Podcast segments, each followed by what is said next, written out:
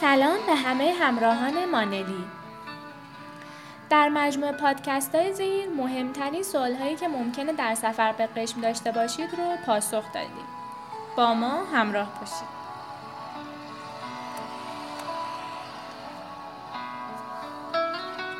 چه زمانی برای خرید به قشم بریم که قیمت ها مناسب تر باشه و به صورت میانگین قیمت اجناس به هنگام خرید در قشم چقدره؟